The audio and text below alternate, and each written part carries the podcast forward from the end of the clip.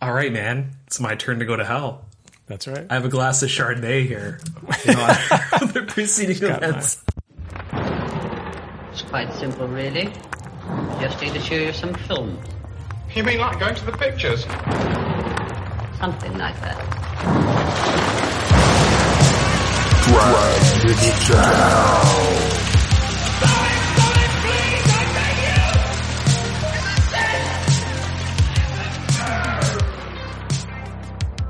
Hello, ladies and gentlemen. This is Stefan. And I am Mitch, and this is Drag Stefan to Hell, the show where uh, typically, oh, Stefan has something to say. I mean, you did you do a better job of entering the show because you're like, we have a fantastic new episode for you folks, uh, and I All right. didn't do that. I was just like, we're gonna have a suitable episode for you. It's gonna be fine. It's gonna be good. It's uh, or you know, uh, uh, maybe not good. Ah, man, I can't settle on a on, Do you on want a quality level of this Are, episode. is this in the episode, or are we starting over? I think this is the episode, man. Oh, okay. All right. All right. Well, in this episode, uh, we're gonna switch things up. Uh, normally, you're dragging me to hell, but this time I get to choose a movie and drag you to hell. Yes. And how do you feel about that today, Stefan? Uh, I mean, like, I'm stoked. I, I would. I, I I know we don't want to, but I would introduce more of these into our, our format, just so I don't have to fucking do any research or write anything. But still, like, I'm happy. This is, I get to kick back, offer my dog shit unsolicited opinions on things, and hopefully it's entertaining. I guess. I hope so too. And I think that uh, much like a lot of the other movies we cover, this is a movie that probably not a lot of people have heard of or seen. But they definitely remember the box art. or the name. It's like I did. I knew exactly what movie you were talking about. Knew the cover, knew nothing about it. Didn't know it was a mob related movie. I just thought it was like an action Okay. comedy kind of kind of thing. Yeah. So I'm I don't think people would be like like fully out in the woods lost as to what this is. But maybe. Yeah. Could we in- introduce our or at least listen to episode ever? Who knows? we'll find out. Uh, but I'm still stoked.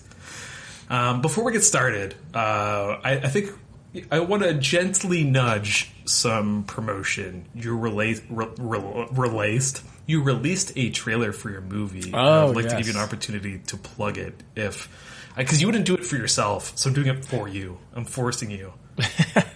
Yeah, I wouldn't have even thought to to do it. Yeah, if you're a listener of this podcast and you don't sort of have me personally on social media or follow me, yeah, I released a trailer for a film that I wrote and directed uh, quite a few years ago at this point. Um, but the trailer just came out. The movie's called Twilight Ride. Uh, it's a sort of crime drama thriller, if you will. Uh, but yeah, definitely check that out on YouTube, or you can just follow me on social media and find it that way. Uh, but yeah, it's exciting to finally have that released, and hopefully we'll play some film festivals in the fall, and people can come out and watch it and hopefully enjoy it, and it doesn't drag them to hell. I mean, it's fitting that we're doing knockaround guys. I guess like your movie is less less it's less like comedic, obviously, but you know it's like in the same ballpark. You know, Yeah, this actually has a surprisingly uh, number of ties to like thematically as opposed to to my movie, which is interesting. Um, I'm gonna I'm gonna plug one thing. I was on the World of Horror podcast. I don't know when the episode drops, but you know, don't look, just look for that episode. Listen to their full show because it's fantastic. And I'm talking about Mario Bava's seminal, I think 1971 film Bay of Blood. Good movie. Check it out. Good giallo. Anyways, Okay. that's all I got. Also, review our show, man. Help us out. Yeah, give us some likes, some reviews. I mean, if you're listening to this episode, you definitely have been listening all along. So you, you clearly you love us, and Yeah, you should show us some extent. love. I think so. Typically, I have a question for you. Do you have a question for me?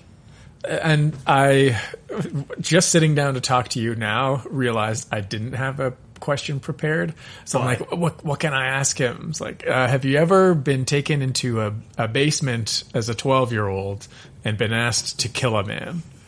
Man, I have a lot of thoughts on that opening scene. By the way, no, I'm trying to think of like if there's been a, a weird moment where I've been like brought down to a basement. Oh, you know what? I have a good basement story. Uh, Okay. man. Uh, This sounds like it could be dark, but it's not. I promise. It's like a very well. I guess it kind of is dark.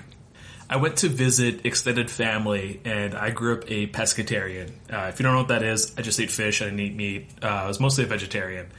Uh, back then, I don't. They, they were unsure of how to do a proper diet, so fish was the way to like still have me have protein as a child. Anyways, uh, long story short, I was uh, in the basement with all the other kids, and they were like, "Here, eat this," and I was young enough where I didn't understand that the the way that I was raised was abnormal and that there were other things that people would eat. I know that sounds stupid, but like I never like I didn't look at it and be like I was like oh pig or, or whatever, and it was a piece of pig, and I ended up puking uh, later on because it was my first introduction to meat as a child. Uh, that's my basement story. I think that's all I got. Do you have a, do you have a weird basement story? No. I, I don't think that I have any weird basement stories Oh, other than making a movie in your basement. Um, It's true. It's true. We've a, we have a basement movie coming out. I love basements, man. They're they're just uh, something about it. I had my Chardonnay. Talking about basements, we're having a good time. Yeah, no, I uh, I clearly have failed in my duty to come up with a, an interesting question that relates to the movie. Um, but uh, the movie sort of revolves around a a bag of money that goes missing, right? So you know maybe maybe there's something there. Has, have you ever had something that uh, you lost, like uh, similar to the Sandlot, where they lose the the prize baseball signed by Babe Ruth of his father's, like something that belonged to somebody else that maybe either you lost or you broke. Uh, and had to, you know, either make up for it or try and rectify that situation somehow. I realize that's incredibly I mean, I've- specific, I've, but broken a lot of stuff. Uh, man, I'm a I'm a klutz. a lot of hearts. a lot of hearts, and B, I was like, I wasn't a bad kid, but I was like kind of a little bit of a shithead, but but never like really bad trouble. And I was like mostly like academically, I was always a good kid, and I never got got into trouble at school. But uh, man, I had one, and I just lost it. Um, I remember uh, I was in university, and I was like blind drunk and, and biking home. And I woke up with my bike over the side of a hill, and my glasses were just fully missing. And if anybody doesn't know, I wear glasses all the time. I have a pretty heavy prescription. It's like minus five something, minus five something, and I have like an astigmatism on top of that that makes my vision even worse in one eye. So I, it's like Mr. Magoo without my glasses on. And so I was uh, sobering up at this point, but I woke up with like a, a lump on my head and just like no idea of what happened. Like I, somebody could have whacked me, and I have no idea. it could have been self-inflicted. I have no idea. Those were my twenties. Now I'm just drinking Chardonnay like a refined gentleman, and I, just, I have my glasses on, and I haven't lost them. What about you? You got a you got a you got a break story? A, br- uh, something you've broken that's valuable? Uh, a valuable breaking story. I- Sorry, or losing, I guess. In, in this, like, I lost my glasses. I, I never found the glasses, by the way. I retraced my steps. No luck whatsoever. I had to go put on old glasses and then buy new ones, like an idiot. Yeah. No, I don't know that uh, that my parents had any sort of like prized possessions that uh, not even that I would have lost or broken. That just it, period. Um, but yeah, I'm just trying to think of times now where like I disappointed them, which I'm sure were a, plenty. Um, yeah, I don't know. I, I I mean, don't worry about it, man. Yeah, Here we are. here we are. Four sons of wise guys. You know, the regular people, we're nothing but goombas. But to our fathers, we're nothing but errand boys. looking for their shot. If you jammed up here, there's got to be something I can do. You brought us the sandwiches. What else can you do? But no one wants to give it to them. Listen, I can get this job done. Marbles has got a plane. Marbles? He's half an idiot, and that is the good half.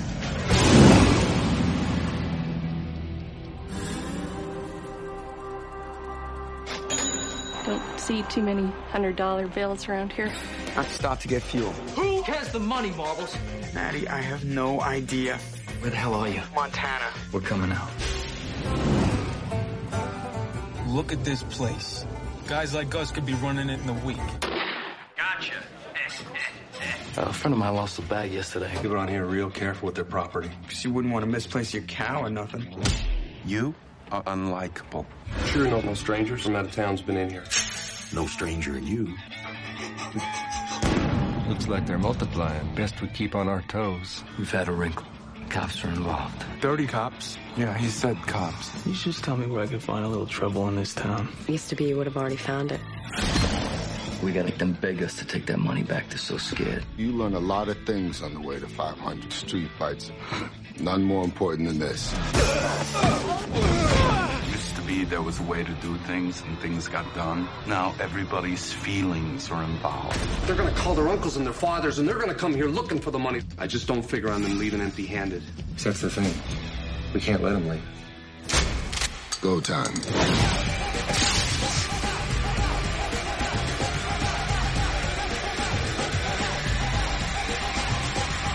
My friends and I here looking to get out of your town.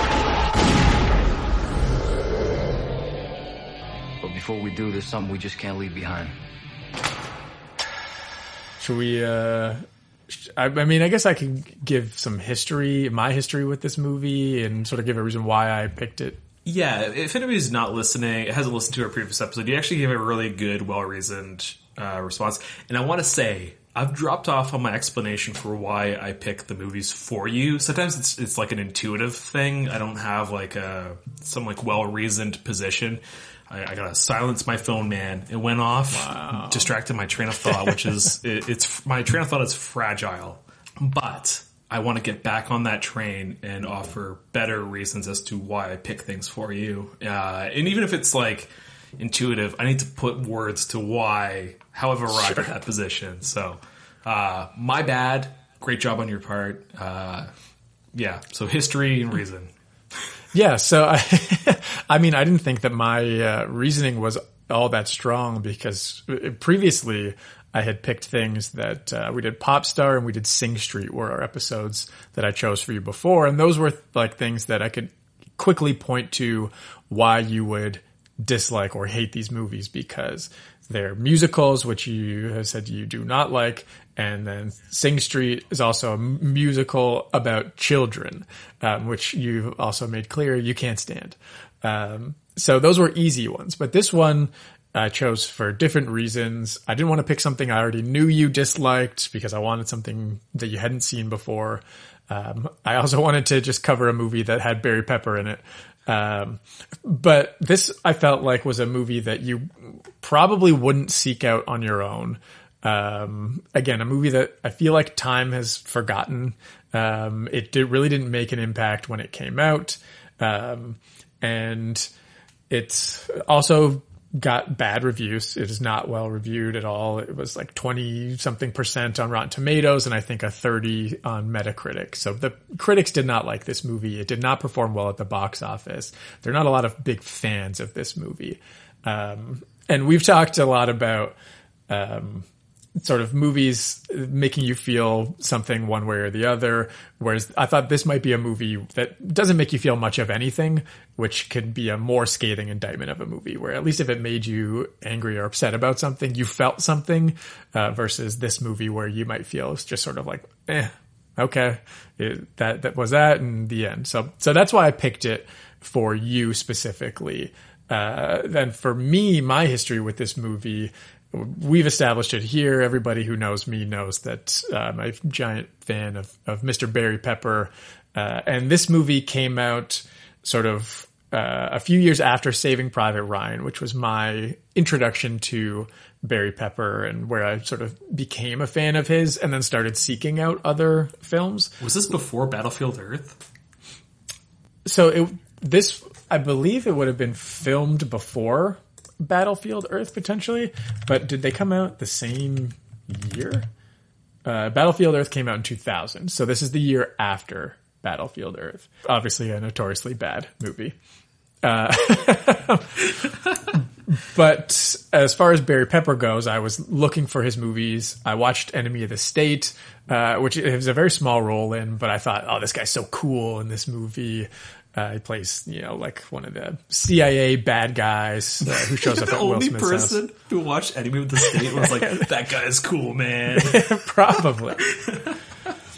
um, but yeah, Irons had clearly just become a fan of his career, and this was a movie coming out where he was the star.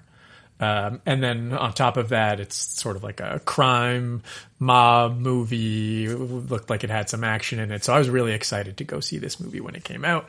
Uh, and when I saw it, it didn't disappoint. It was a leading performance from Barry Pepper, and I was like, "Yeah, this is a cool movie. My favorite actor is is the lead, and and I liked it, and I showed it to other people. Mind you, I would have been what thirteen when this came out, Yeah. um, so you know, not the most developed or, or refined palate when it comes to to movie watching.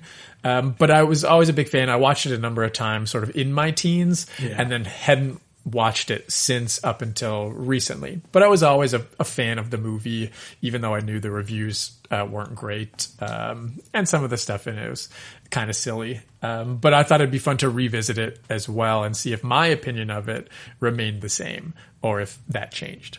Yeah, I'd asked if you'd unintentionally dragged yourself to hell uh, doing it for the podcast. Do you mind divulging that?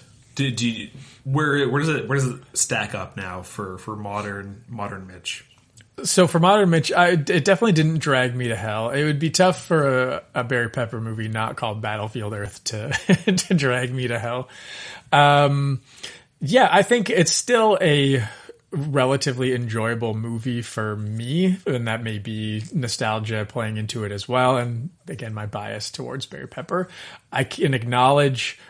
I certainly wouldn't uh, disagree with anyone that said this movie wasn't great or was sort of bland and generic, which I think is a criticism that a lot of people have. Um, but to me, it does enough little things right and it's entertaining. It's 90 minutes, which is nice. It doesn't overstay its welcome. It moves at a relatively quick pace. So I think there's enough here that it's an entertaining movie. I wouldn't say that, you know, this is going to be one that I need to go back to uh, ever again.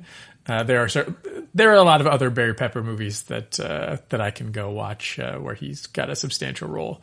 Um, but yeah, I, I still found it entertaining, uh, and so I'd still say thumbs up for me. But I, again, I couldn't disagree with somebody who didn't enjoy it. All right, is it time? And now we find out if Stefan was dragged to hell. Um, I already told my history is that I I, I know the box art.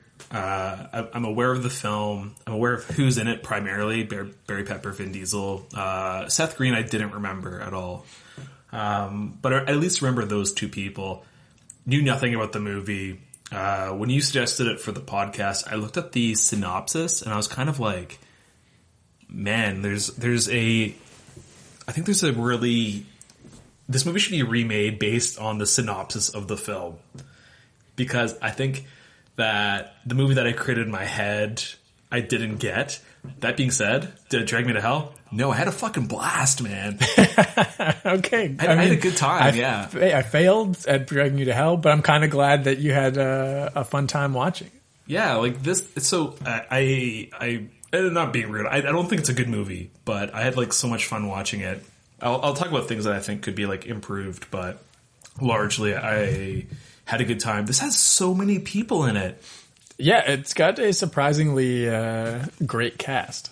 Yeah, um, you're you're a huge fan of uh, Barry Pepper. I like Tom Noonan a lot. Who's in he's Yeah. in House of the Devil. He's the the the the father who's trying to like coax the person into this really really odd job. He's in Manhunter as as um, uh, the the, uh, Red Dragon or the Tooth Fairy. Yeah, yeah. yeah. Um, uh, Mike Starr, Dumb and Dumber. To a lesser Oh, extent, at the beginning, Goodfellas. what? Picking all the worst uh, Mike Starr movies. Then obviously we got Dennis Hopper, um, uh, John Malkovich, um, uh, God, who else? Obviously, like like Vin Diesel isn't a character actor, but he's a character, and like Seth Green, uh, and like pro- there's like a slew of other- people that like I recognized, but I I couldn't put a name to them or, or remember where I knew them from. You know, Vin Diesel, I don't think is out of place in this movie. I think Seth Green is definitely out of place in this movie. Um, so that's my I think that's my issue. All right, so do do you mind if uh, I can read the synopsis here? I guess is that all right? Can I, just to give us like a Yeah. sorry, not the synopsis, the uh, like the log line. Is Yeah, that, is that cool? So on IMDb, I'm not taking credit for this shit. Let me tell you, uh, it says the wannabe sons of mobsters go to a remote town in the Midwest and get themselves into more trouble than anyone could anticipate. All right, so in in my mind, and I think I read it. I had read another one too that was more explicit about what they were going up against, like um, what you call it, uh, um, like a shady sheriff, right? Uh, and they have to like get something back to to you know fix some some grand problem, uh, some mob problem. So in my head, I was like, all right, we have the sons of different mob factions working together to go and do something. That that was what was in my head, and I was like, I would, I kind of want to see that movie where it's like a bunch of like dipshit children of mobsters. Like you have Vin Diesel uh, as. Uh, I actually don't know what his his uh, is he like part Dominican? I don't know what his his uh, his background is in the movie or in in real life. Sorry, Okay. Uh, but I honestly have no idea. I have no idea. But he so he's part, he's one mob. We have uh, uh, Barry Pepper. He's he's the Irish mob because he looks super Irish. Even though I think he might be playing Italian in this movie. He's definitely, they're all playing Italian, which is why it's like bizarre. yeah. the- Seth Green is Italian. Well, you just dye their hair black and then they become Italian. Man, And, I yeah. because I, I made a note here. Uh, where's my note? They call themselves some. Sorry, I can't even say it straight.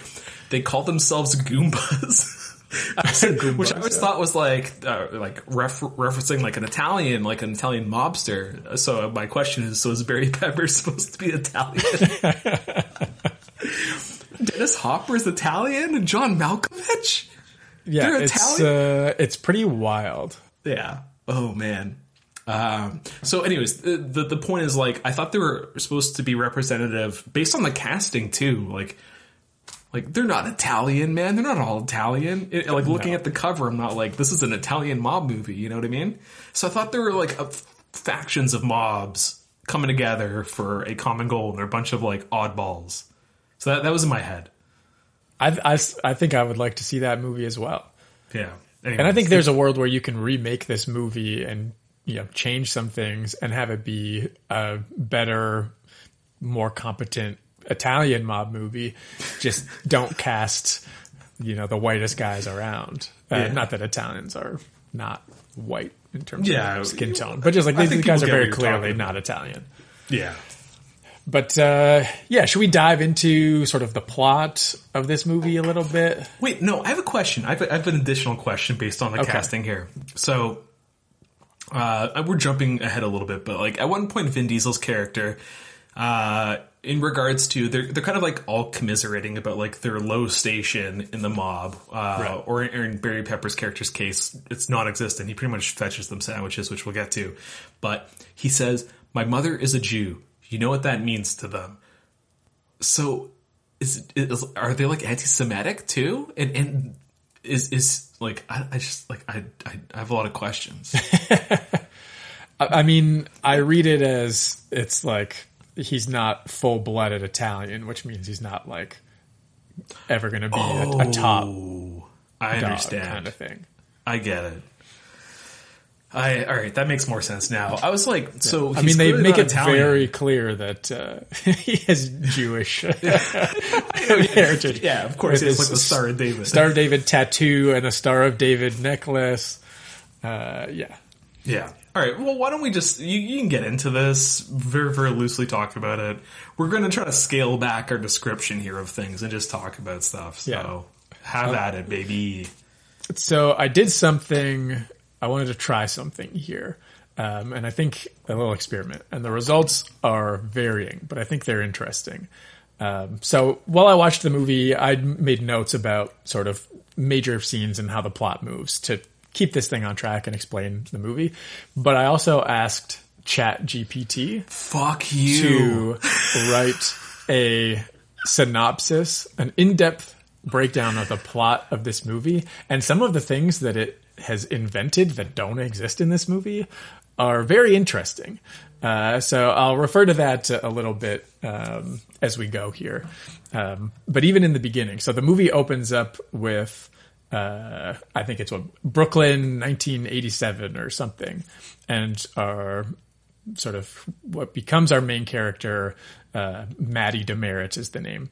He's a 12 year old kid uh, with his uncle uh, Teddy, played by John Malkovich, and they're taking him into the the basement of this, you know, some sort of establishment uh, that they clearly run, and there's a man who is tied to a chair uh, clearly not uh, having a good night. And it's made clear that this is the man who's responsible for sending Maddie's father to prison.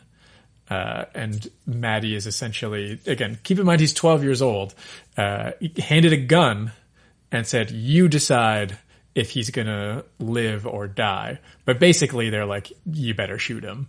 And then Maddie struggles to, to do that. He ultimately does not shoot this guy. Um, and it's like, you know what? That's okay. You're not cut out for this, and we know that now. and he's 12. It was a job interview pretty much for the mob. you didn't get the gig. yeah, exactly. So yeah, so they send him outside, like, we're just gonna rough him up a little. It's his lucky day. And then we hear gunshots. Uh, it's like, okay, no, they clearly just killed him. Um, but that's to sort of set the tone for for his position in the rest of the movie. This is why Maddie doesn't really have any position within the the mob. He's not cut out for this line of work. He's I don't want to say soft, but I think you know he's a little soft. He's not not the tough guy who's who's going to kill people and do the dirty work. Um, and that's our beginning here. I want to talk about this movie's rated R, which I find baffling. Uh, because there's like it's got to be for language alone, but I think so, probably. But so uh, f- here's a few issues with the opening scene for me. So we we we don't see Dennis Hopper's character getting put away, and I feel like this this scene suffers from like it needs like a setup scene, like a like uh like a courtroom scene where like maybe there's a, a you know Dennis Hopper's on the stand. John Malkovich is there, who's the person who hands uh, young Barry Pepper slash Maddie Demaret uh, a gun. Also, his name is Teddy Deserve. Deserve, probably, but you know what I mean. oh man, that's great stuff. Anyway, just laughing over here.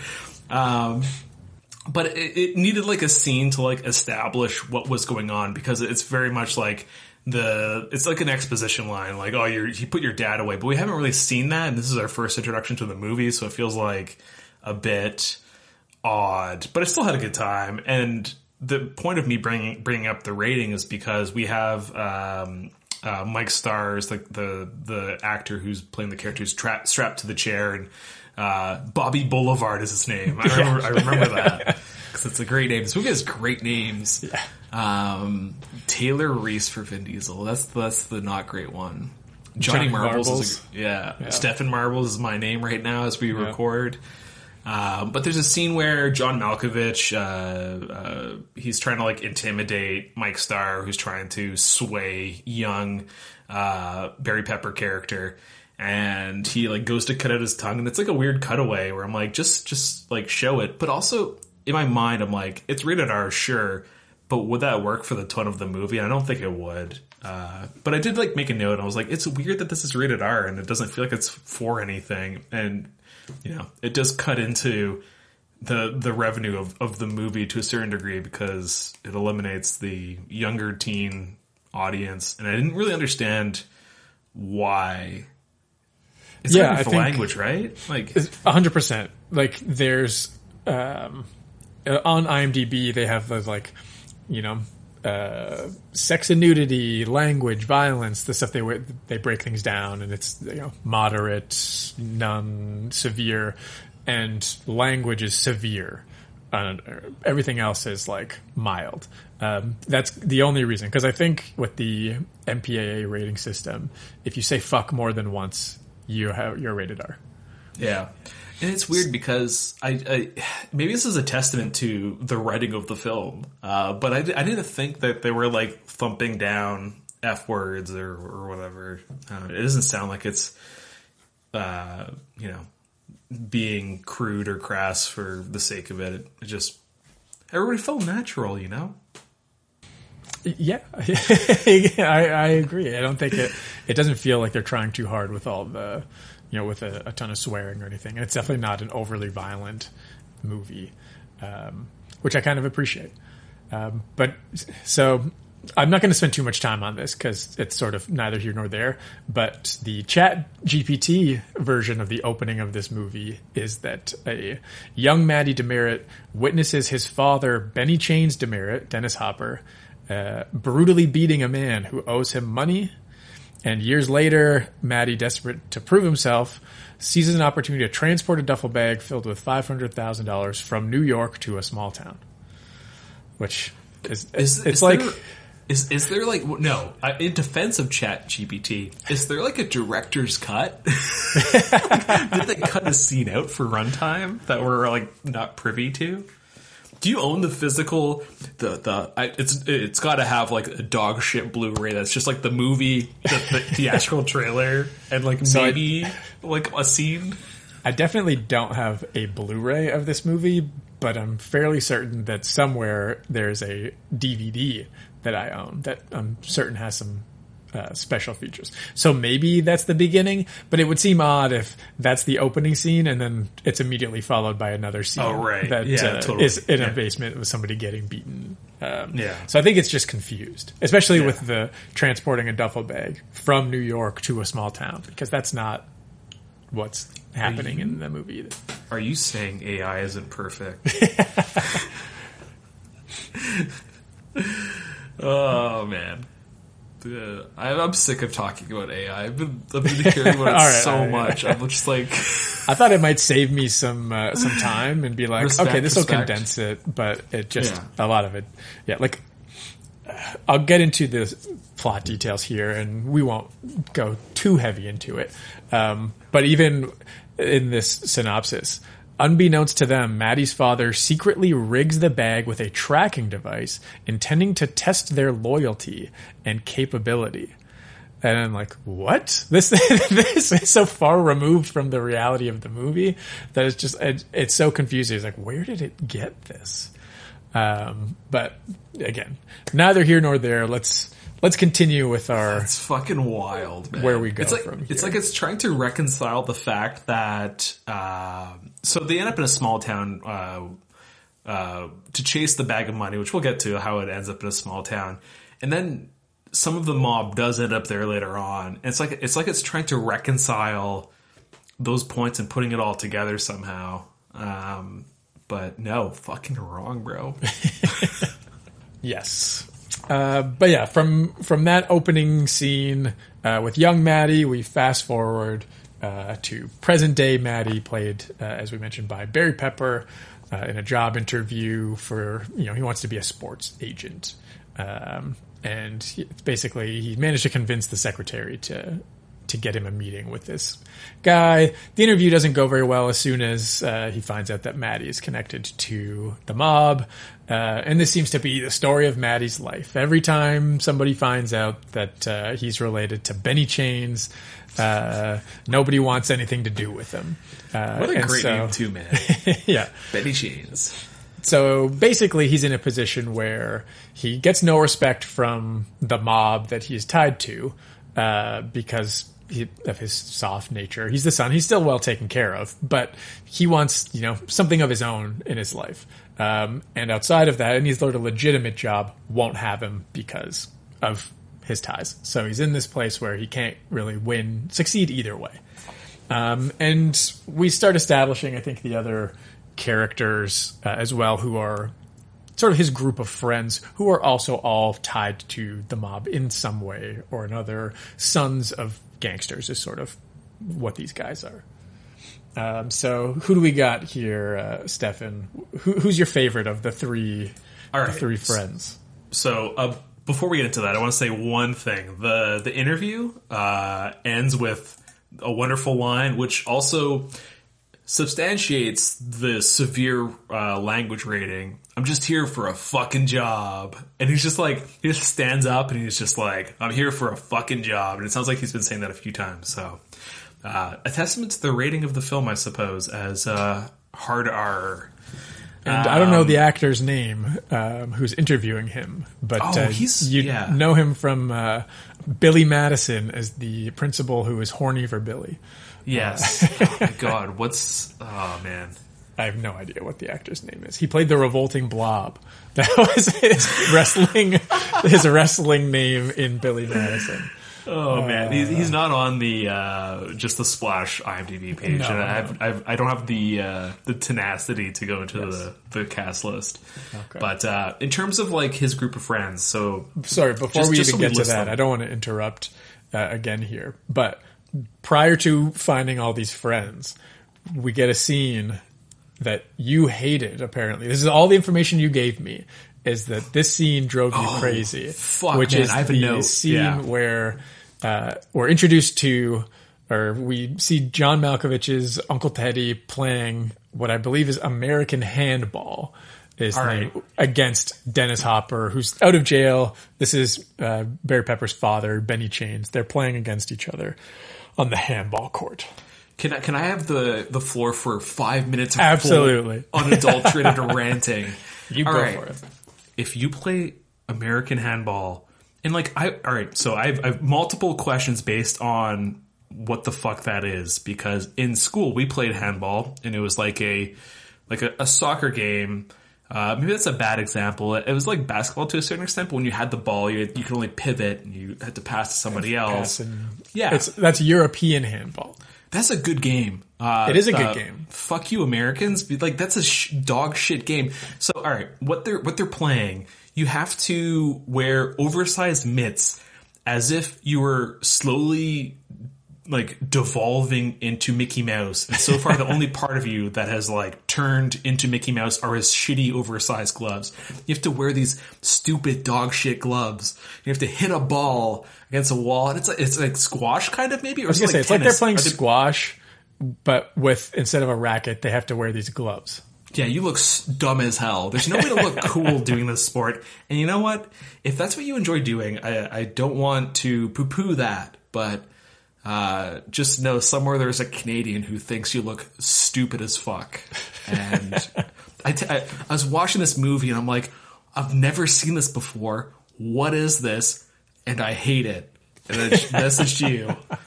Um, and because we don't we don't reveal our thoughts when we're watching a movie, but I was literally so perplexed at the sight of what was happening. What were Dennis Hopper and John Malkovich being paid to do? what, all right, they're whatever they were paid for this movie, worth it because they looked so dumb, so dumb, and that is, uh, you know, that just hurts the career a little bit. Anyways, that's Okay. that's yeah. I thought What- there what- might be more to it than that, but uh, just the fact that they looked stupid doing Yeah, it's it. mainly an aesthetics question. Yeah. and like being unaware Okay. of like what they were doing. Sure. Uh, all right, so let's let's finally get into our our main cast here up outside of Barry Pepper in terms of our group of friends who end up going to this small town. Who are so the sons we've got So so far we have Barry Pepper, who's Matty Yes. Demaret. Uh, then we have Andy Davoli, who plays uh, Chris Scarpa. Yes, Is that correct? Uh, we have Vin Diesel as Tyler Reese, uh, or Taylor Reese, sorry. Um, and Seth Green as Johnny Marbles. Who's my favorite? Yes. You know, I always like the lovable fuck up. Uh, I'm a huge Johnny Marbles Johnny fan. Marbles. Yeah. And that being said, um, there's a certain monologue which we've already kind of talked about. It's a fucking good monologue, man. it's like it's it's not good, but it's good. but it's good. it's good. Yeah. Oh yeah.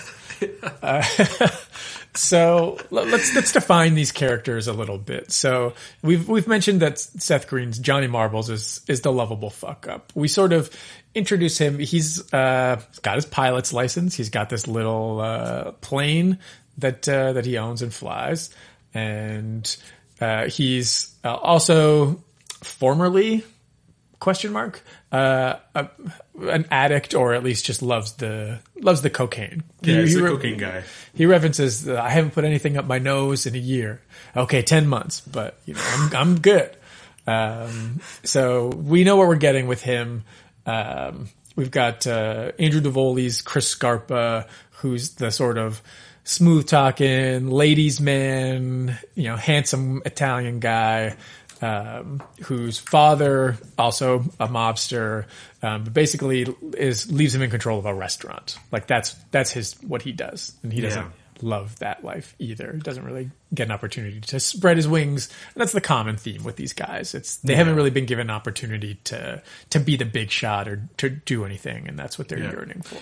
They've inherited the negativity of their name, and then just like nothing else. I mean, technically, they're getting paid pretty well. Uh, Right. They they've all but- got money, Yeah. but they don't have you know a life of their own to really. yeah. It's just like I rely on my father to give me money, and I do menial tasks, um, which is.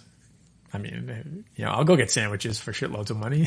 yeah, same here. I'll break pinball machines or arcade machines for money. your your own arcade or Yeah. gambling what a power move. And I'm going to come back and still get money for those. Uh, but that's our, our Vin Diesel character, Taylor Reese. So That's how he's introduced. Uh, you know, he's clearly the muscle of the group, uh, the guy who's the tough guy. And yeah, he's introduced because he's got these like, I want to say they're, they're arcade or gambling machines inside a convenience store. And the store owner tries to stiff him on the money that, uh, Vin Diesel knows is being made off of them. So Vin Diesel smashes his own machines and then sort of threatens uh, the guy with physical violence, uh, sort of drags him over the counter and shouts at him and gets his money. Um, so again, very clearly establishing his role in this movie is the muscle. Um, so those are our main main guys here uh, who are going to be on this journey together. Yes, sir. Um, I was just looking at the cast list, and I've said it a few times already. I'm going to say it again. Great names. This character named Billy Clueless. The fuck? I don't even know who that is. He's, he's, he's one of the, the henchmen, and they clearly just like were "Oh, let's let's style out on names with this guy. I guess I don't know. Uh, Okay. The, the actor is Arthur J. Nascarella. Anyways, Okay, so, uh, uh, uh, one of the unrelated to what we're Italian about. One of the mobsters, Italian but, uh, mobsters. I don't- yeah, I don't think his name is Italian ever- in quotes. Although he's real Italian, it seems. Yeah. He's a guy who's probably like also in Goodfellas as like a minor role or Casino. He's definitely been around the block in, in a bunch Yeah. of mob movies. Yeah. All right. So, uh, I think from here we sort of established that um, Matty's father is is missing out on some money. There's somewhere some along their pipeline, uh, someone is taking money from them, not paying up, stealing from them. So he's a bit hard up because he's not the high level guy. There's guys just above him that he's got to kick up to. So I want to say uh, it's what uh, a loan from another mobster, like half a million dollars, uh, is going to be given to him to sort of keep him afloat for a little while while they get this situation sorted out. And Matty wanting, uh, you know, a little more to do, it volunteers himself to to do the job with a little bit of nudging from John Malkovich's Uncle Teddy as well, saying, "I can do this. You know, let me uh, figure it out." And Dennis Hopper, Benny Chains, reluctantly allows him to do so. And I see a wry smile on Stefan's face. Oh, I was just thinking of like trying to do an impression of John Malkovich in this movie. It's like, so- it's- hi, like just like I'm looking at his IMDb photo, and he has like this smile where it's like it goes like down again. Yeah, his accent in this movie, uh, while I don't really think it's Italian, I do think it's a lot of fun. No, it's like a space alien uh, try, trying to like it, imitate like uh, somebody speaking. It's wild. I'll I'll give you one line that I've remembered uh, all the years. When we get to it later, I'll do a, okay. a Malkovich impression in this movie for you. Thank God, because like, all right, we, I think you know I can't. Like, a I can't act, period, but I can't do accents or impressions at all, period. You know this, I think. Hopefully, right? I know that this is what you tell me. You could have some great impressions. You just are, you know, maybe too shy. No, to like like I'm not even being shy. Like I would I would like I'm comfortable enough with you that I would like I would do an impression if I could. I can't, man. Like okay. I can't do accents. If you you want me to sound Russian, it's gonna sound. I have no idea. Terrible. It's gonna sound terrible, or I, I can't do it, man. Yeah, that's okay. So right. So from here, the plan is Barry Pepper is going to be responsible. He's going to oversee this operation, which seems simple enough. Uh, Seth Green, Johnny Marbles, is going to fly his plane up into was it Spokane, yeah, uh, and basically pick up a bag of money, half a million dollars, fly back, only stop for gas. That's it. But of course, things don't go quite as planned. Uh, Mr. Marbles, uh, I don't know that this ends up So- really so formal. Uh, impacting anything, but on the flight back, he's drinking coffee, he's drinking Coke, uh, or some sort of caffeinated beverage, um, but he's still falling asleep uh, in the plane. So he gives himself uh, a little bump, uh, a little bit of Coke, just to just to get through the flight. Um, and maybe that impacts his paranoia, but basically, he lands the plane at this rinky-dink airport in a the small town of Wibaux, Montana. Uh, but yeah, so he lands here to fuel up. He takes the bag of money out of the plane because he's not going to leave it in the plane unattended to. But as he's walking to go inside this little airport to pay for his gas, he notices that there's two sheriffs who are inside chatting with the uh, customer service woman. And in a panic, rather than walk in with the bag of money, he sets it down next to a bunch of other baggage that is about to be loaded onto another plane. Uh, so, yeah, so to speed things along here, he leaves the money there in a little bit of a panic, has a brief interaction with the sheriffs while he's paying for his money, but he's in a rush, but they won't let him rush out to leave. He comes back out, all the bags are gone, seemingly have been loaded onto this plane, and that's no good. He flies to the, where the other plane is going, waits for all the baggage to come off. The bag's not there. We end up figuring out, um, it's shown to us as the audience, that the baggage handlers saw that the bag had no tags and open it up and there's a lot of money in it and they decide to keep it and are spending it and having a good time. So that's where our money is. like they're they're like hand bombing beef jerky. They're, they're spending it in the most like aggressively dumb ways. I, I actually Yes. enjoyed it. Uh, speaking of weird things that I enjoy, I also want to say the music in this is like so endearingly nostalgic to a certain like it's like a like like like little bass lines and like little Yeah. ambient stuff. Uh, I think it's good. Yeah, I Uh, think it. is- I think it's good as well. It's it's not too too much like you know a relatively subtle. I think it's Clint Mansell who Mansell. Oh, really? You pronounce it? Who did the music for the movie? So we know he's he's good. He's talented. Yeah, he's good. The mu- I, I noticed that the music was like pretty awesome, and it was like it didn't feel like it was overbearing. It was pretty low key, and I was just like, man, I, I kind of miss this uh, this style of music to a certain degree. Anyways, uh, Yeah. Unrelated to what we're talking about, but yeah. So, uh, uh, Mr. Marbles has uh, dropped Has lost the bag, dropped the bag, the bag. dropped the bag. Exactly. This is sort of the inciting incident uh, for the movie, um, which results in Barry Pepper obviously freaking out a little bit, but he's got to take control of the situation, which means him, uh, Scarpa, and Taylor are all going to come out to Wibaux, Montana, and try and figure out where this money is and get it back. And I, I love their, their their their initial plan. By the way, the idea is that they're it's like prison rules. They're gonna like announce themselves. They're like, uh, a they know the police will likely want to get them out of the town, so they just go to the bar, pick the the most aggressive person, and are going to fuck him up. Is is the plan? Yeah, is that is that fair?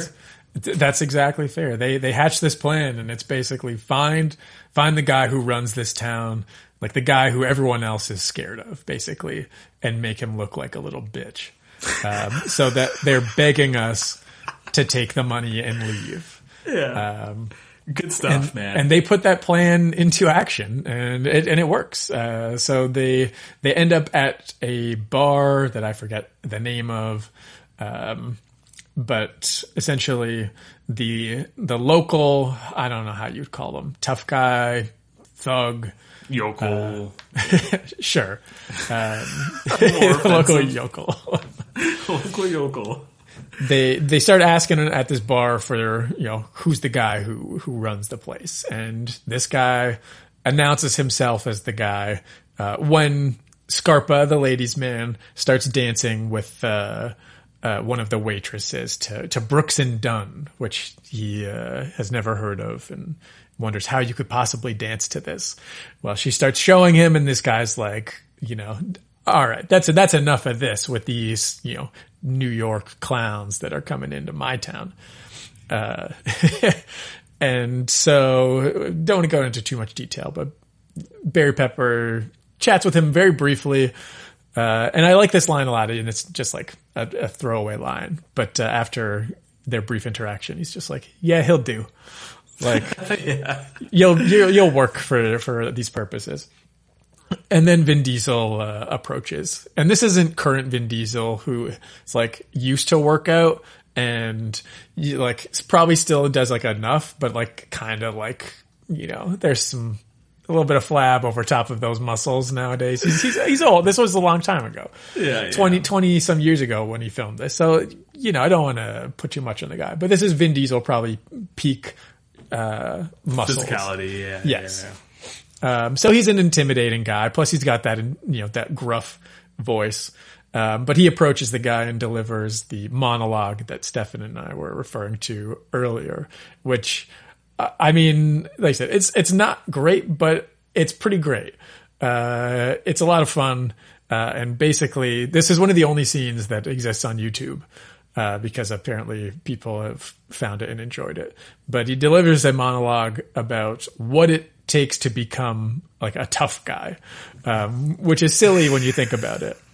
Um, But and I'm so not, I'm not going to do the monologue Do for it. you. I was, was going to ask you, please. No, in, no, in the I, don't, I don't think that I can could do that. I'll, my voice will be gone by the end of that if I try and do Vin Diesel's Man, how do you voice. how do you how do you do Vin Diesel?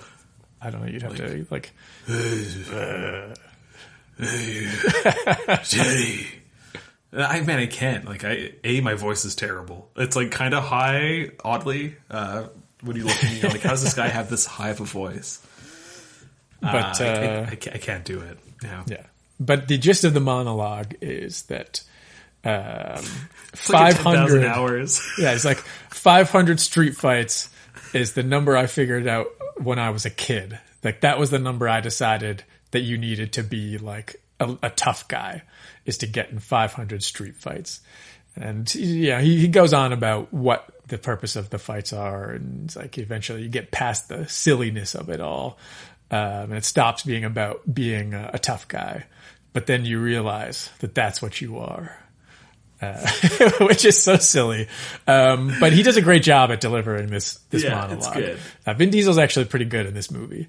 Um, yeah, he's he's uh, he doesn't get the like. All right, he a he's I think maybe become an egomaniac. Uh, that's you know debatable, and you know obviously where it's, it's a it's a filter through you know interviews and stuff like that. Like it's not really Vin Diesel to a certain extent, so that might be unfair to say. But this is like young, dumb, full of cum Vin Diesel, and it is so much fun. Like I- Yes. yeah, oh, a blast, man! Great stuff. Again, not a great monologue, but It's a great monologue. Yeah, it's a lot of fun. And as soon as he's finished his monologue, he proceeds to just beat the shit out of this I guy. lo- I loved it so And much. like to a point, uh, like where it, it just gets like silly after a while because like this guy's clearly like beaten to a pulp. And then Vin Diesel will stand up, sort of look around. Okay, come back down, punch him in the face a couple more times, get Yeah. back up, sort of stand around like, I know I'm going to punch you in the face a few more times. Uh, so it's pretty great. And, uh, yeah, and then Barry Pepper sort of in typical like mob boss fashion, like he doesn't do the beating himself. Somebody does it for him, walks over and is basically like, something of ours went missing in this town. You're going to find out where it is. And when you do, let us know.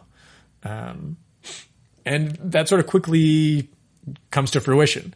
Um, the Brucker, I believe, is the the guy's name. Gord Brucker. Yeah, Brucker. Gord. Yeah. uh, he starts asking around about people spending money. He finds out about the kids buying excessive amounts of beef jerky and all kinds of snacks and being idiots. Uh, and quickly learns that it's them and tells them, yeah, you're going to have to give this money back. Um, and from there, I guess it's established uh, that he tells our guys they now they know that it's these kids who have the money. They show up at the house where the kids are. They're the kids walk out of the house. They're about to go and get their money back when the sheriffs show up. Oh, and he's the father. And yes, the father of one of these kids is our sheriff, played by the wonderful Tom Noonan, uh, who is just a giant of a man. Oh Uh, man, so good. in he- is he comparison to everyone in real life. He must be. I mean, unless they've given him like giant lifts. Uh, Yeah. Because I think Barry Pepper is like five ten, um, and he's like towering over him in the scenes that they have together. So I would think he's got to be tall. You know, maybe they gave him a little bit extra height, but Yeah, he's fucking tall. He's uh, six five. yeah. So big Yeah. dude. Yeah, he's almost a full two meters uh, because we are, after all, Canadians. But uh, yeah, um, just I, I, just I, I was like thinking if if nobody has seen this movie, uh, Tom Noonan is the sheriff that uh, Mr. Marble sees in the the the the, the gas station for planes. Uh, just so we're like absolutely clear, so he's the consistent uh, uh, face of the law for this movie. Yes, him and his partner. The uh, partner's kind of like incidental, really. But- yeah, Like, but yeah. he's the sort of, I guess, more moral, moral of the two lawmen. Uh, Tom Noonan clearly uh, a tough guy, doesn't take no shit, um, and he realizes that his son, who has all this money, um, has know, well, sorry, he realizes that his son has this money, takes it from him, and rather than deciding to, you know, alert the you know the feds or any other sort of governing body who would handle this type of situation, he decides, you know what, we work pretty hard, we don't get paid a whole lot, so why don't uh, you and I split this money? Him and his uh, lawman partner. His deputy.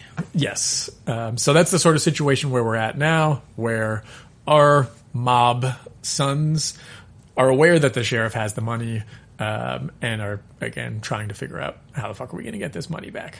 I'm just looking at Tom Noonan's face here with his height next to it. yeah, I don't know. This is this is a good setup for a movie, and it moves so quickly. Again, like there's there's things that I would change. Like I don't think it's like like it's again we, we already established not a perfect movie, but Yeah. definitely fun and judge away at me. Well, I think that, like you said, it, it moves quickly and it takes enough sort of turns that uh, it keeps things interesting. It's not sort of just spending an hour trying to figure out, oh, and then it's kids have the money and they get it back. Like there's enough different elements to keep things interesting.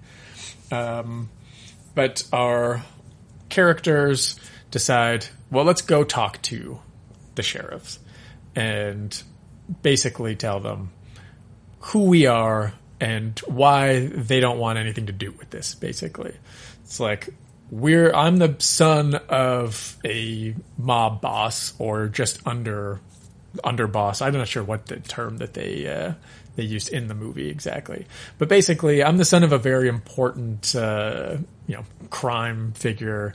Uh, so this money belongs to him. You probably want to give it back to us if you don't want shit to go south for you. Uh, and Tom Noonan, being uh, the sheriff that he is, basically like, I don't give a fuck who you are, uh, and bitch slaps Barry Pepper real good uh, in Yeah. the sheriff's office. Um, and unfortunately, Vin Diesel can't come to the rescue because the other sheriff, uh, the deputy, pulls a shotgun on him and keeps him at bay. Um, but yeah, so Barry Pepper gets his ass beat. They uh, sort of leave to collect themselves. Um, but uh, an interesting beat uh, that I like in this movie is the sheriffs decide that we can't let these guys leave. Um, like we can't let them leave and go run and tell their their daddies about this. Uh, so they set fire to the plane. Uh, Yeah. Which Marbles is primary plane. means of conveyance. Yes. Uh, I feel like I'm just like burning through plot here, but like I don't know that there's a lot about this movie honestly, that yeah. like needs to be really explained or like how did you feel about the part where he got bitch slapped by uh, the sheriff?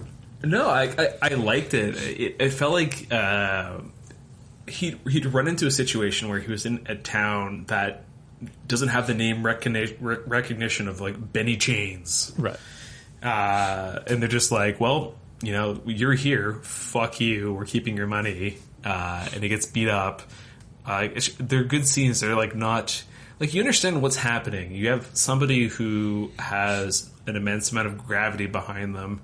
Then you have another person who has an immense drive, i.e., all of this money, and an ignorance of like what they're walking into you know, played straight, that is essentially like it's like No Country for Old Men to a certain extent. You have Anton Chigurh, who's like the I'm gonna get this back, and you made a fucking mistake, and then you have uh, Llewellyn, who's is, is it Llewellyn? Yeah. yeah, it's Llewellyn. Uh, with, with his money, being like, I just want the money and I don't care. Bye. Like- uh, obviously, two wildly different movies, but Yes. uh, the the point of bringing that up is that it, it's like a good conceit for something. You you have it's a fish out of water to a certain extent. You have somebody who is somebody somewhere and nobody here, but still somebody obviously, uh, because he is like the son of a mob boss. And I think that's like a good like jumping off point for like a story, and it, it works here for sure. Yeah, I'm Uh, a fan. Barry Pepper, an Italian American man. You know? Yes. Um, I will say that there are a lot of little things in this movie that I actually do enjoy. I think that work well. Um, that are sort of like it's a throwaway or nothing things, but like when they walk in and Tom Noonan is like they know he's got the money. He's got the money and knows exactly what they're looking for, but he's like, you know, sort of playing like, oh, well, I'll be like a sheriff and like, why don't you tell me about the thing you lost? Like, explain the situation to me. And then he just takes a bite of like a hard boiled egg. and then he's just like snacking on this egg, which I found amusing. Like, he doesn't care. He, there's no part of him is like intimidated by these guys. Yeah. Um, which is great. Uh, because like, he, like you said, he should be. He, he has no idea the sort of like the gravity behind what they represent uh, or that they could potentially bring to him. Um, but even when he finds out sort of a little bit more about these guys, I think later on uh, we see him sort of printing off, reviewing pages like articles about Benny Chains um, and different things, and reading like the sort of uh, like rap sheets or whatever for like these guys, their criminal records. Um, and the deputy comes in and mentions the name Scarpa, and he's like, "Yeah, I heard it uh, last night or whenever when I was watching a history of like you know crime in America about this Scarpa person on A and E."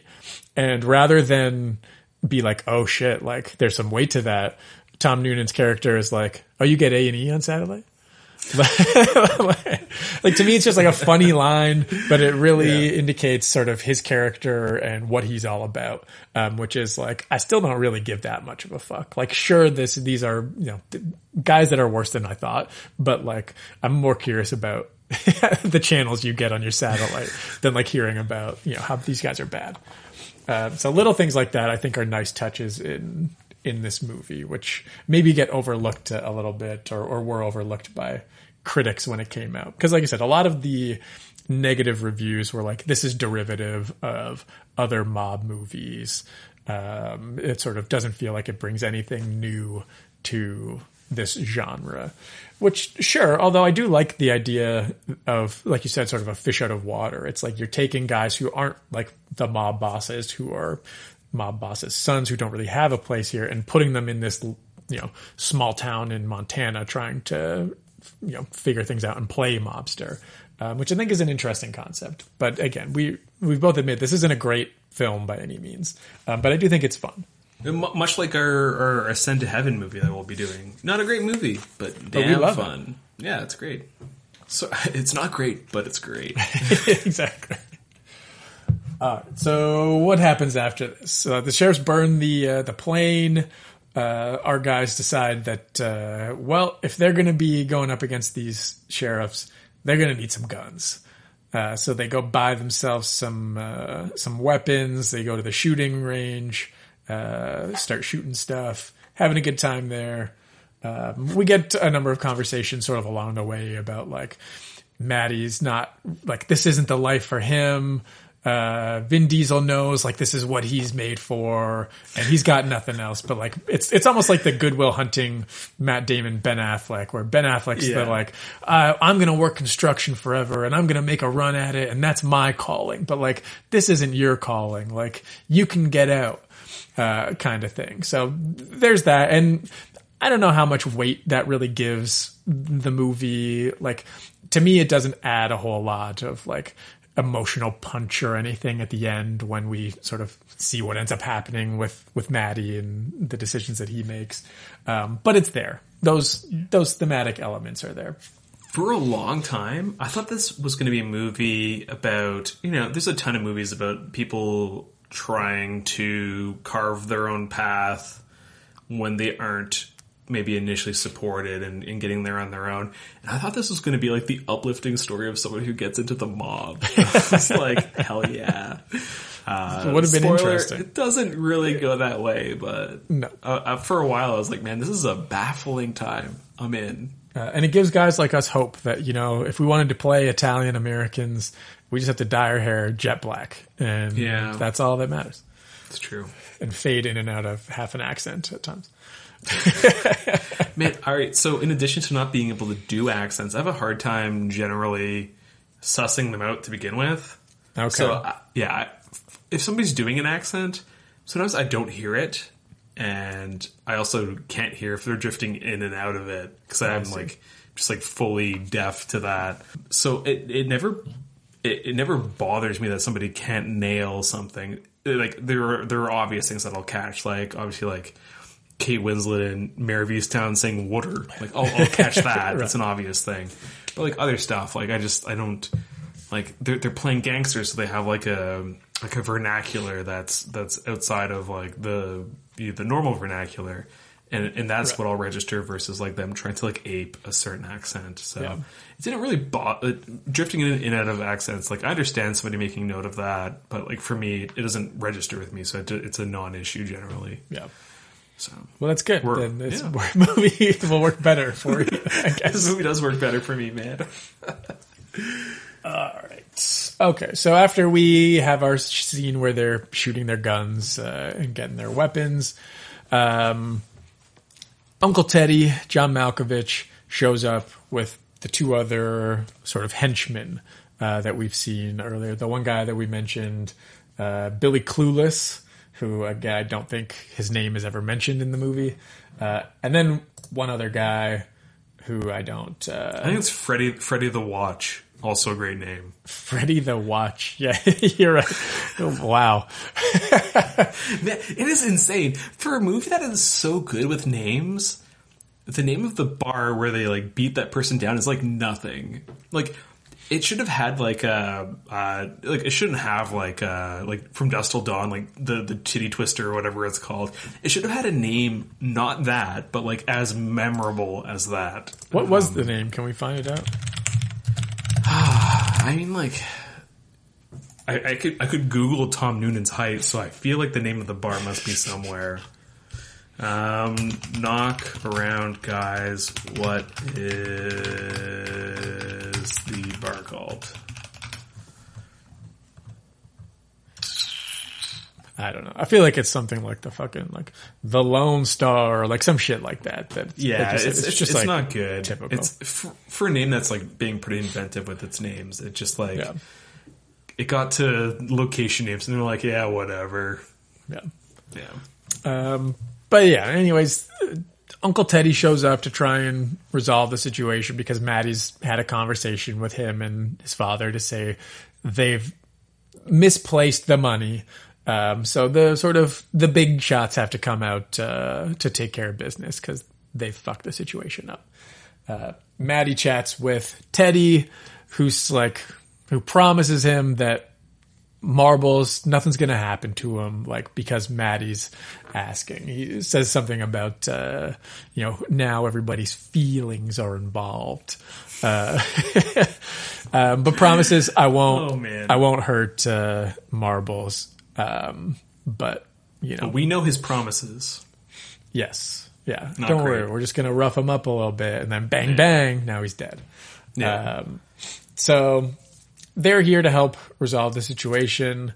Um, the sheriff calls up Matty at the motel and it's like, you know what? Now that I sort of know a little bit more, I want to meet to give you back the money here. Um, you know, making the probably wise decision to, to, but on his terms. I want to meet at this location, sort of outside of town, past this meat factory or whatever the fuck it is. Um, and this is where they're going to have the meet. So prior to the meeting, you've got uh, Vin Diesel and Matty are with um, Uncle Teddy, um, and you've got Scarpa and Marbles who are at a bar by themselves drinking, and Scarpa presents Marbles with the idea that we should run because like this is not a good situation for us. Like we can get out of here. We'll get back to like I've booked us a hotel. We're going to be in New York by tomorrow. I'll talk to my dad and he'll smooth this whole thing over. But like we got to go. And Marbles is like, no, I can't leave Matty. I'm his friend. I basically partially responsible for this. Like I'm going to be there for him. So, you know, it is what it is. Scarpa ends up leaving. Marble sticks around. He gets into it a little bit at the bar with uh, with these guys playing pool. They you know owe him money or whatever. They're about to fight him, and then the two other like heavies show up from before, sort of threaten these guys. Marbles thinks it's really cool. They leave. And uh, he's chatting with them, and they're like, "Oh, where's Scarpa?" And they're like, "I don't know." And they take him into an alley, and they are like, "Where's Scarpa?" He refuses to tell them where he is. And good night, Mister Marbles. Uh, yes, in the sort of alleyway, they uh, they shoot him a few times and kill him, and that's that's the end of him. Um, and I actually like the way that that scene is handled. I don't know why. I just uh, I feel like it's not like super over the top. Uh, it's sort of a cutaway, almost in silhouette, a little bit. Uh, I feel like the gunshots seem realistic, and there's not uh, it's not overselling anything. It's just like matter of fact, which I think it works effectively for that. Um, but yeah, so Marbles is dead, and from there, what's happening? Well, here I'll, I'll pause and stop, just like burning through plot. Um, I mean, honestly, it, it kind of makes sense because this, the, it's largely they go to retrieve the bag, they meet the sheriff, and then it's the rendezvous is like is what it feels like as the major plot points, and also the gang coming from um, uh, New York? Question mark. Yeah. Is it New York? Yeah. Um, it, not Dennis Hopper, obviously. He's staying back. It's just John Malkovich and his then the two cronies. Uh, so they have the rendezvous, and at like I, I I had a good sense that Seth Green was going to die. I think most people would would would, would think the same, and it still is, is like affecting because he does want to like hang around and, and like atone for his mistake, Right. which makes it a little bit more um, like uh, sad his end, I suppose.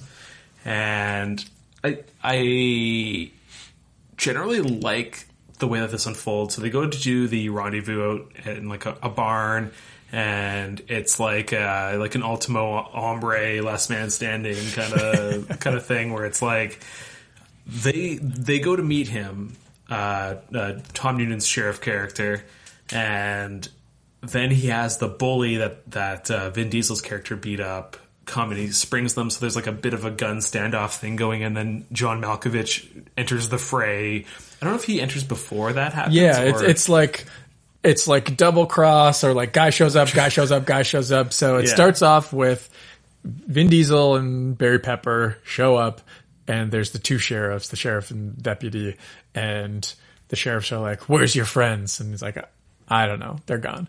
Um, and then Malkovich and his the other two cronies come in, and it's like, "Oh, now they have the upper hand on the sheriffs." Yeah. But then a door slides open and there's Brooker and now they've got the upper hand. yeah. And then and then Brucker gets blown away because Scarpa showed up. Yeah. And now they've got the upper hand again. But at that good point yeah. Yeah. so there's a lot of stuff happening. A lot like you know, this person, this person, the upper hand keeps changing. Uh, Yeah. In in what's probably a minute. Um, But when Scarpa shows up and kills uh, Brooker, that's when some conversation is had. Like, oh well, like where's Marbles? And it's like, oh well, he's not here. Like he said he couldn't leave, and then they sort of start putting pieces together. Like, oh well, they must have killed him, and I'm not sure if the sheriffs really have anything to say here at the end, uh, or No, I so. Malkovich and company just sort of are like, I know, I think Malkovich just starts shooting uh, Scarpa. Like they just kill uh, Yeah. Scarpa, Andrew Davoli's character, um, and then bullets start flying. Both the sheriffs get killed. The two other henchmen get killed, uh, and we end up in a situation where it's Malkovich is still alive, and Pepper and Vin Diesel are still alive, and uh, what Malkovich ends up like sort of coming out of the shadows to shoot Barry Pepper's character, but Vin Diesel jumps in front of him, takes the bullet, sort of falls down, and then uh, for an odd reason, I don't really understand. Maybe he just thinks Matty's more of a little bitch than he is. But then uh, Teddy's character, John Malkovich's Teddy, comes out and is basically like, "All right, got the money, gonna head back now." And Barry Pepper's there and he's unscathed. Um, but then he's like, comes to the conclusion like, "You were the one stealing money from my father," Yeah. which is this- sort of a weird conclusion to jump to, based on nothing, like no information here. Yeah, I, th- this is the one moment where there, there's a few dropped threads. Um, so one of the drop threads is so Barry Pepper's character wants to be a, a a sports agent, and I was hoping that would somehow play into the story at some point later on, Correct. like towards the finale. It never does really. Um, uh, and this is like another thing where it feels like it needed like one or two plot points in the middle to spell it out a little bit or, or, or hint at it at least so it seems reasonable for him to jump to the conclusion. Oh yeah, absolutely. It just that uh, that was something that I didn't remember, and I was like, this is a very odd conclusion to come to, just based on the fact that he was trying to kill like all of these people. Um, so yeah, Barry Pepper pulls the gun on him uh, and threatens him, and Teddy's basically like, like I, I've seen this before. You're not going to shoot me.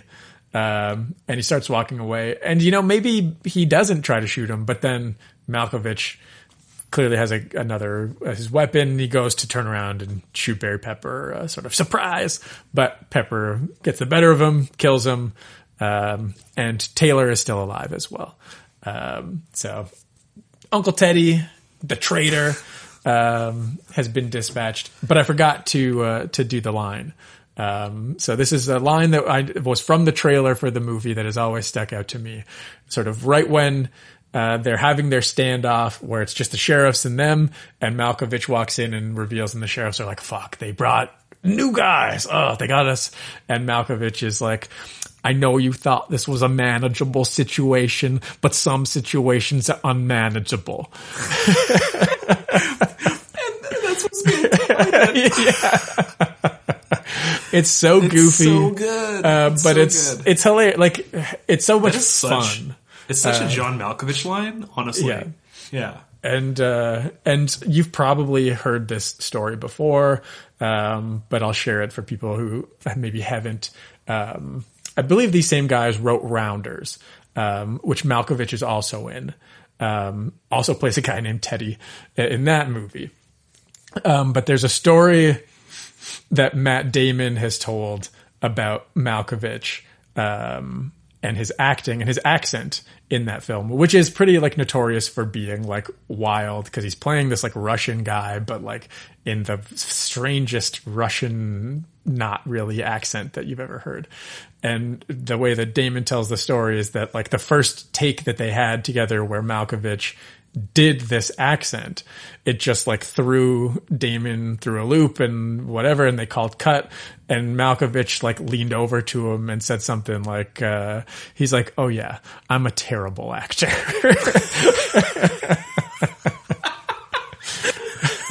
Which I think is just hilarious. I've never heard this story before. That's yeah, fucking it's, great. uh, it's awesome. Um, John Malkov- Mal- Malkovich seems like a man. I hope he. I, I don't say this and there's like terrible stuff about him, but he sounds. He seems like a fucking a time, like a good time. Yeah, I, I agree. Uh, and he doesn't seem to really give a shit about like I'm going to do whatever this accent is, and like that's how it is. I don't care if it sounds anything like a Russian person. I'm gonna act in defiance of your movie. oh man, what a what a stand up guy. Yes. Um, yeah. But So, I- um, I, guess we'll, we'll quickly end the movie here because it's pretty much done. Yeah. Um, they Barry Pepper and Vin Diesel have the money. They go back to New York, where Barry Pepper returns the money to his father. Um, and again, what's kind of a silly end to the movie, but like whatever. I guess this is what the route you chose. His father's like, well, you finally like proved yourself basically like time for you to come in with me. And Barry Pepper's like, you know, there was a time in my life where I really wanted to hear that. But like now I've come to the realization that like I don't want this life basically. Yeah. And then leaves and him and Vin Diesel ride off into the sunset. I don't want your life. yeah, pretty much. And that's and that's knockaround guys. It's a it's a simple movie. I don't think there's a, a ton of depth uh, to be to be mined there. Anything really, but uh, like I said, it, it moves quickly.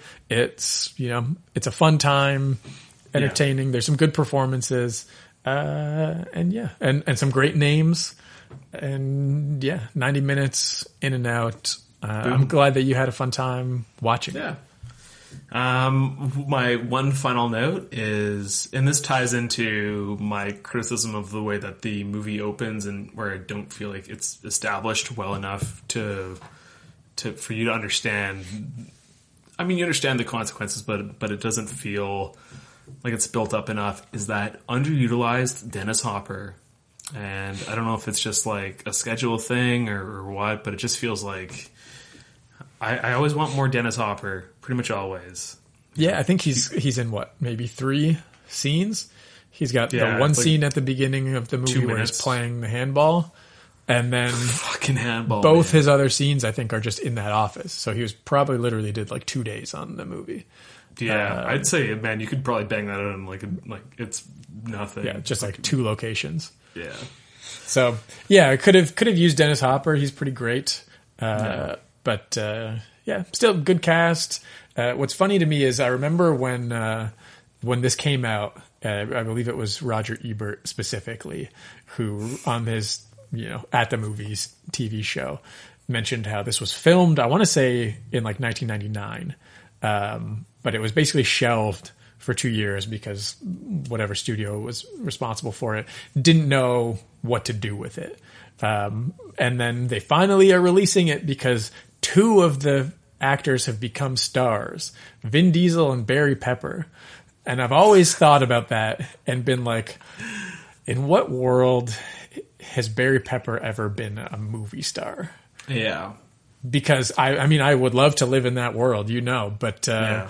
but unfortunately it's just, that's never been the case. Um, Yeah. but that's always been funny to me. I, I would agree. Um, yeah, man. This this goes back to oh, one other thing about Dennis Hopper being not in the movie enough for a movie that's about not feeling approved by your father. He's just like not in the movie. It's like Yeah. to like create that feeling. You know what I mean? Anyways, that, that's just like my one my one other thing. But uh, um, yeah, like I I enjoy Barry Pepper, not nearly to the extent that you do. Like Mads Mikkelsen is my Barry Pepper, uh, or maybe uh, uh, maybe in terms of like actors who aren't well known. As like I am a huge Leland Orser fan.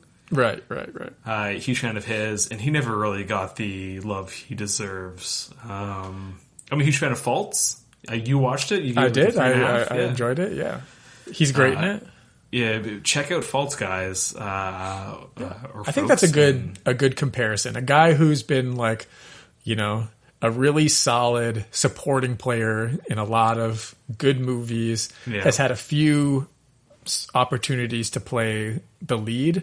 I think that Barry Pepper's probably had the higher profile leading Yes. movies. Like Battlefield Earth, obviously a notorious garbage movie, but like that was a big, big like budget. You know, Yeah. right, it's John Travolta versus, and Barry Pepper's the guy who's facing off against him in the Yeah. movie. So he's had a few. Knockaround Guys was released like a wide release. Um, so he had a few chances at, you know, uh, didn't quite flop as hard as like a Taylor Kitsch. Um, Yeah. but, uh, but yeah, I do think that Leland Orser is a good, a good comparison. Yeah, Um, if both anybody's really good like actors. Unsure of who Leland Orser is, he's the guy from Seven who was forced to wear the blade strap on and is, Yes. is like literally losing his mind when he's being interviewed. Yeah. uh, super talented actor, huge fan. But yeah, Yeah. Should we uh should we get into the the awards, Stefan? yeah. I've I've I've uh, some some things I think are going to be obvious for you. Um, I'll, I'll let you dictate the order. Uh, we do Sure. Since we are just talking about uh, actors who we who we like, let's uh let's get your favorite performance in the film.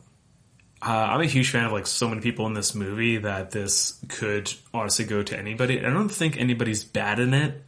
Um, but my fave performance has to go to my fave monologue uh, dispenser, Vin Diesel. Diesel.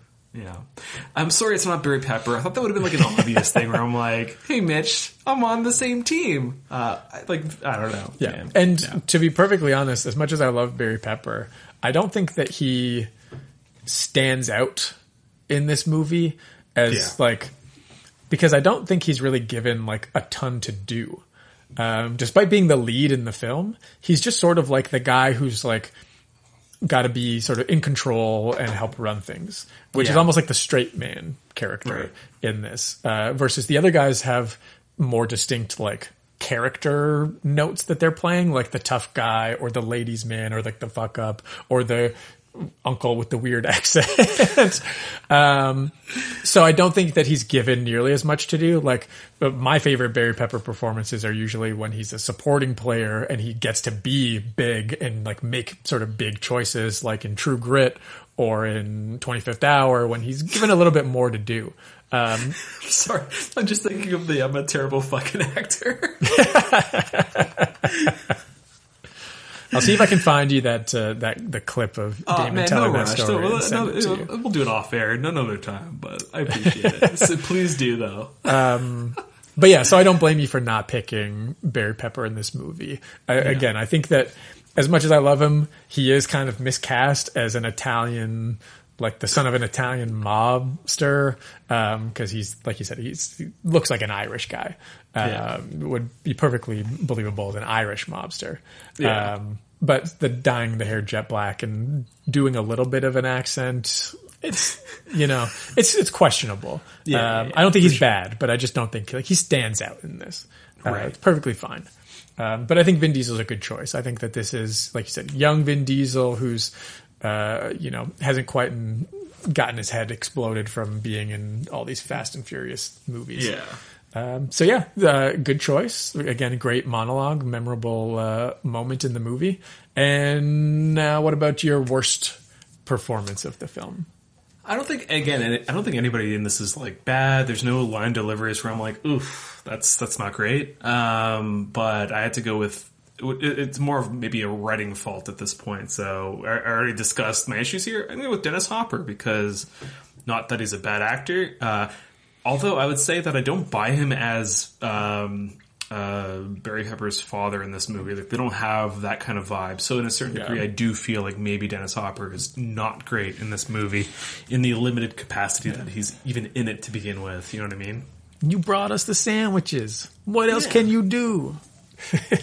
Like it's it's like it doesn't Yeah. feel like he's actually his dad. And I understand he's like he went to prison for a long time and maybe they have like a little bit of a Strained a relationship. strained relationship, but it still felt like like it felt like that was his actually his boss and not his father. Right. And my neighbor's dog is barking. makes If anybody can hear that, you know, apologies. Fucking dog. It's reality, reality of my life. All right. But, Uh, uh, so let's uh, let's move to our uh, our favorite or best scene in the film. Uh, this is obvious, man. We're going monologue scene. It's great. I'm a huge fan of it. If anybody knows anything about me, uh, one thing about me for, for movies is that, like, I'm a huge fan of, like, odd repetition or, or, like, uh, some things that are maybe prolonged to the point of almost becoming, like, silly or comedic. And you discussed uh, Vin Diesel beating up this guy, like kind of like walking away, and like maybe thinking like, "Oh, I'm kind of done." Oh, wait, I'm not, and he just keeps doing it over and over and over again. yeah. I like that, man. It's it's good stuff. Huge fan. Good scene. yeah, definitely a, a great scene in this film. So Yeah. solid choice. And then uh, last but not least, our I guess but least least favorite scene in the movie. Definitely least. Um, I've already. I, th- I feel like I've revealed a lot of my cards here. it's the uh, it's the interrogation scene from, or not the interrogation, but the the the the opening scene where he's like, child Okay. Barry Pepper is is, Right. is going to kill the guy. Not it's not really a bad scene. I just feel like it needed, you know, it could have been like an opening over opening credits. We see like, you know, De- Dennis Hopper getting put away. We see the young Barry Pepper looking on, being sad. We see maybe a hand goes on his shoulder. We see it's Mike Starr. Uh, looking maybe like a little too happy, like maybe he had a part in it or something to like bring us into this scene Yeah. because it just felt like uh nothing. I don't know. Yeah, You know, Yeah, maybe, it's- maybe maybe we even see like uh, we see that. Then we have like John Malkovich coming to the house. We have like his mother's crying. He's like, "You got to come with me right now." Like it needed like a little bit like let's let's luxuriate in this sequence rather than this scene or something. You know what I mean? I hear you. I, I do think that it's it's kind of a weak opening to the movie. There's a few other things as well, like the sort of on the nose dialogue and decision making of, uh, you know, you're you're not cut out for this, and we know that now. Where it's just like coming to that conclusion when he's 12 years old and not willing to murder somebody uh, who he like knows. Like this is Yeah. a guy that's like been like in the neighborhood who's like a guy that he knows. It's like you really are like this 12 year old kid who like looks like knows who this guy is, isn't willing to murder him. Well, I've written you off for life now. Coun- Counterpoint, I kind of like it. I just wish the dialogue was a little bit different. Like I, Yeah. I'm fine with him. Like you're gonna murder now, or you're out of the mob. like I, I, it's, it's like so fucked up, but also like I guess like being in the mob is fucked up too, right? Uh, like That's true. So, so I'm like I, I kind of I, I I like the idea. I just wish it was different, you know. Yeah. And and Yeah, I just think it's a little on the nose with like, we know now that you're not cut out for this. Like, we don't need that line. It's like, even if he says like, it's fine, like, go outside and it's, you know, whatever. Like we'll still understand that like maybe he's disappointed that like the kid couldn't do it, but like we don't need to to do that. One thing that also stood out to me in that scene, which I don't know why, maybe this is just a personal weird sort of gripe, but the kid's wearing a New York Giants jacket and a New York Knicks hat, and I'm just like, we're really like beating it into us that like this is in New York. Yeah. Um, I don't know. It just felt odd. Like pick one, pick one of the sports teams, and don't. Nobody likes the Giants, too. Come on, people in New York probably don't even like the Giants. yeah. I don't know, man. That's weird. Uh, so again, very small thing, but I was just kind of Yeah. like, nah, I, I wouldn't have done this if I was directing this. I would have had a different uh, wardrobe Yeah. choice there. Um, but yeah, so those are our awards. I think that Yeah. you typically ask me this question at the end of uh, these episodes, so I will put it to you. Would you recommend this movie? Yeah, hundred percent. Uh, I, I feel like you always give an asterisk, so I'm going to do the same thing. Of course. I'm going to say if you want to see a a movie that was poorly reviewed and, and has thus lowered your expectations, and you want to see a crime thriller that has a little bit of comedy and and goes down pretty easy, uh, then this is the movie for you. Because again, I don't think it's it's great, but I, I, I enjoyed my time, and they don't make movies like this at this budget anymore. Like they don't just they don't exist. Yeah. Um, so uh, enjoy it. Go back in time and enjoy it.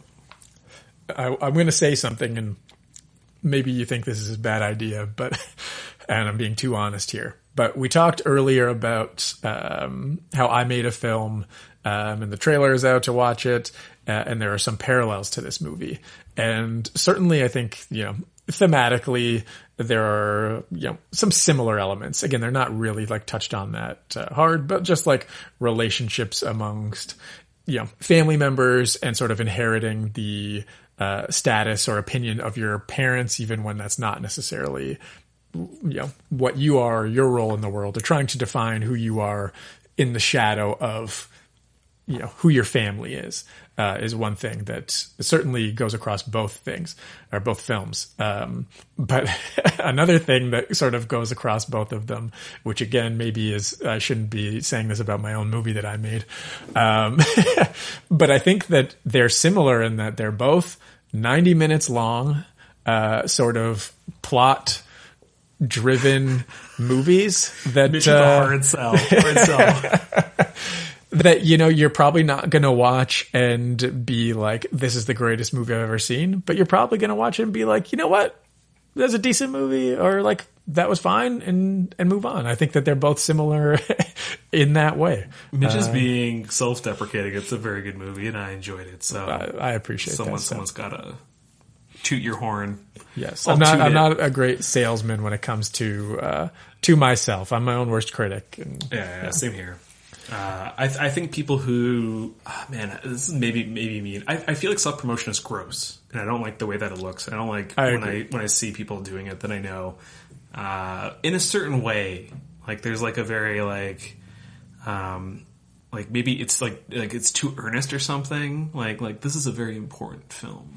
It's about mental health. It's about yeah, trauma. exactly. It's like, this is fuck you, fuck off. an amazing movie, and these are the themes in the movie that are really powerful. And it's like, just watch it and decide for yourself if you like it or what you think the themes are. Like, I don't want to sell you on this movie. Like, I hope you watch it and I hope you like it. Um, but like, I'm not going to tell you about how important it is or how powerful or how deep it is or what it all Yeah. means. Like, that's just not, that's not who I am. Also like, like let's be real authorial intent like the intent of like the the person who created it isn't really that important because it's Yeah. about how people watch and how they feel about it and, and the themes that they draw from it so Absolutely. you know you could you could try to make you know uh I don't have an example right now. I'm kind of like I'm I'm mentally depleted, but you That's know, okay. Yeah, what what your intent of making something isn't really that important because once it's out there, it's every, everybody else's interpretation. They assign their own meaning to it, and it doesn't matter what I was thinking. Yeah, like I mean, pe- people ascribe wild themes to to things that are like so extrapolated out that they were for sure not the intention of the author, but makes them look better for it. So my Yeah. point is, people should shut the fuck up and allow people to heap their own feelings on it to make them look better rather than saying, you know, I'm, I'm right. doing a lot of finger motions right now. I'm gesticulating, and uh, uh, it's because it's because we're done, man. This, That's right. This episode's done. It's time to time to wrap this shit up. Yeah. Uh, um, I guess we should prime people for. We're gonna do. It, we just want to do a CanCon episode. yeah, yeah. I'm excited Yeah. to do that. We're we're approaching uh, July first. Uh, I'm not patriotic. I don't think like like I like Canadian stuff. I don't think Mitch really cares either. But we're gonna do a uh, an episode looking at Canadian films because they don't get a lot of love, and uh, they exist in the shadow of a lot of like American films. So we're gonna we're gonna talk about a few films that we've watched recently. Uh, for sure, Blackbird or Black, sorry, Blackbird, uh, Blackberry, uh, Yes. because we both watched that, and a few other ones, and uh, that'll hopefully maybe we can, we can do it soon and and, and drop it before uh, July first, which is our uh, you know Fourth of July, if, if you will. Uh, we have a lot of like non North American listeners too, so that these comparisons are probably totally unnecessary and irrelevant for you. Yeah, no, I'm excited to do uh, an episode about Canadian content, uh, especially because I think we've in the past sort of been uh, extra critical of Canadian stuff and not necessarily been overly supportive uh, of it. And you know what? I think there's, I think I'm, I'm coming around. I think that you know maybe I just wasn't watching enough or seeking out the the Canadian content uh, Yeah. that exists out there because some of the things that I've watched have been fantastic, and I'm going to watch a few more, and and I'm excited to talk about them and to try and get people to watch them. Yeah, definitely. Uh, I'm super super stoked for that discussion. Our following episode will be on Deep Blue Sea. Hell yeah! Yeah, I'm we're gonna we're gonna each acapella the the uh, song that LL Cool J made for it. My hat is like a shark's fin. Wait, uh, my, my uh, what is is it Cage Factors in right? Did I, or am I making that up? I think you're making. I mean, he probably he may mention. Man, it's been cage. so long. Uh, Renny Harlin, baby. All right, we're done. This is over. Cut it. Dump it. It's trash. Let's say goodbye. All right. Bye. Bye.